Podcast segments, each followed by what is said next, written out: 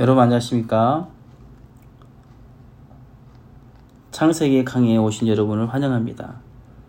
여러분에게 이 시간부터 성경에 나타나 있는 참된 신앙에 관한 이야기를 해 드리려고 합니다. 오늘은 아브라함이 어떻게 하나님을 믿었고 구원을 받았는지 그 이야기를 나누려고 합니다. 장세기 12장에 보면 여호와께서 아브라함에게 이르시되 너는 본토 너는 너의 본토 친척 아베 집을 떠나 내가 내게 지시할 땅으로 가라. 내가 너로 큰 민족을 이루고 내게 복을 주어 내 이름을 창대케 하리니 너의 너는 복의 근원이 될지라. 장세기 12장 1절에서 2절 말씀입니다. 하나님께서 노아에게는 세상을 멸망시킬 계획을 말씀하셨는데 창세기 12장에 보면 아브라함에게 세상을 축복할 계획을 말씀하십니다. 하나님께서 아브라함에게 너는 너의 본토 친척 아베 집을 떠나 내가 내게 지시할 땅으로 가라 하셨습니다. 그리고 내가 너로 큰 민족을 이루고 내게 복을 주어 내 이름을 창대케 하리라 하신 뒤에 너는 복의 근원이 될지라 너를 축복하는 자에게는 내가 복을 내리고 너를 저주하는 자에게는 내가 저주하리니라고 말씀하셨습니다. 하나님이 아브라함을 복의 근원으로 삼으시고 이 땅에 복을 내릴 계획을 이야기하시는 장면입니다. 한국 사람들은 세계 어느 민족보다 복을 좋아합니다. 그렇기 때문에 아브라함의 복이 우리에게도 연결되기를 바라고 어떻게 하면 그 복을 받을 수 있을지에 대해 많은 사람이 관심을 가지고 있습니다. 성경에서 복에 관한 이야기들을 자세히 살펴보면 생각지 못했던 여러 가지 사실들을 발견하게 됩니다. 신학에서도 예수님께서 복에 관하여 이야기하셨는데 그 중에 산상보훈에 나오는 팔복이 있습니다. 사도 바울도 복에 대하여 이야기했습니다. 먼저 로마서 4장에서 사도 바울이 복에 대해서 어떻게 말했는지 찾아보고 다음에 예수 그리스도께서 말씀하신 산상보훈에 나타나는 복에 관하여 이야기하려고 합니다. 사도 바울은 복에 대해 로마서 4장에서 이렇게 말했습니다. 이란 것이 없이 하나님께 의로 여기심을 받는 사람의 행복에 대하여 다윗의 말한 바. 그 불법을 사함을 받고 그 죄를 가리우심을 받는 자는 복이 있고 주께서 그 죄를 인정치 아니하실 사람은 복이 있도다 함과 같으니라. 로마서 4장 6절에서 8절입니다. 로마서 4장에서 사도 바울이 이야기한 복은 불법을 사함받고 죄를 가려우심을 받고 주께서 죄를 인정치 않을 사람은 복이 받을 사람의 복입니다.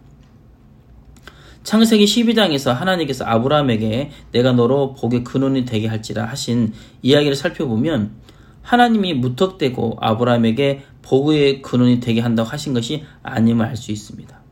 하나님은 아브라함의 아브라함이 복의 근원이 되게 하시려고 너는 본토 친척 아베 집을 떠나 내가 내게 지시할 땅으로 가라 하셨습니다.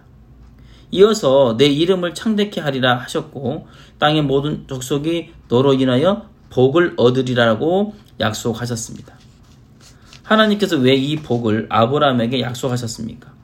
아브라함이 갈대아 우르를 떠나 가난 땅으로 가서 자식을 얻는데 하나님께서는 아브라함 후손에게서 예수 그리스도가 태어나게 하실 계획을 세우시고 예수 그리스도로 말미암아 받는 복에 대하여 이야기하고 있습니다.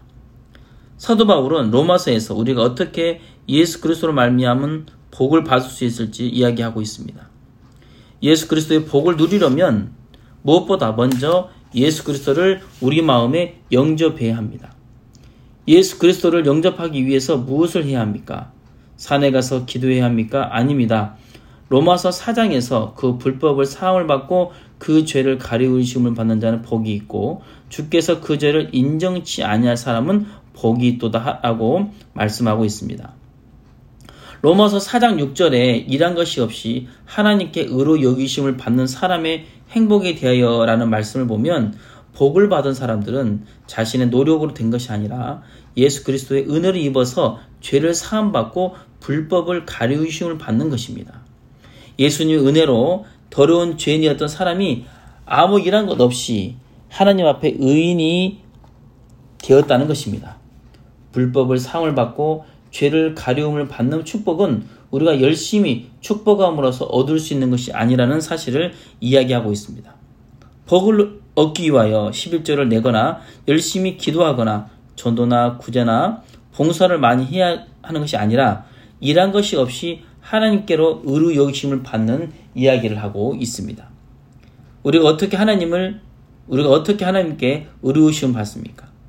불법을 사함을 받고 죄를 가려움을 받으면 죄를 지었을지라도 하나님께서 그 죄를 더 이상 인정하시지 않는다는 것입니다. 하나님이 인정하시는 죄는 어떤 죄이며 인정하시지 않는 죄는 어떤 죄입니까? 살인하고 간음하고 도둑질한 큰 죄는 인정하고 거짓말 거짓말한 작은 죄는 인정하시지 않습니까? 그렇지 않습니다. 어떤 죄든지 예수 그리스도의 보혈로 씻음 받으면 다시는 그 죄를 인정하시지 않는다는 것입니다. 우리의 모든 죄를 예수 그리스도의 보혈로 영원히 씻음 받으면 하나님 다시는 죄를 인정하시지 않기 때문에 우리가 의인이 되는 것입니다. 성경은 노아가 의인이라고 말하고 있습니다.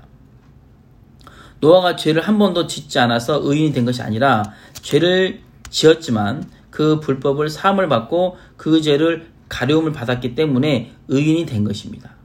욥도 의인이라고 했는데 똑같이 의인이 되었습니다. 죄를 짓지 않은 의인은 한 사람도 없습니다.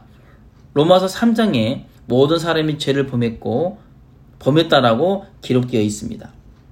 죄를 지은 노아나 욥이 어떻게 의인 되었습니까? 그들은 죄를 씻었습니다. 매일 죄를 짓는 짓고 사는 인간이 어떻게 감히 의롭다고 의인이라고 말할 수 있겠습니까?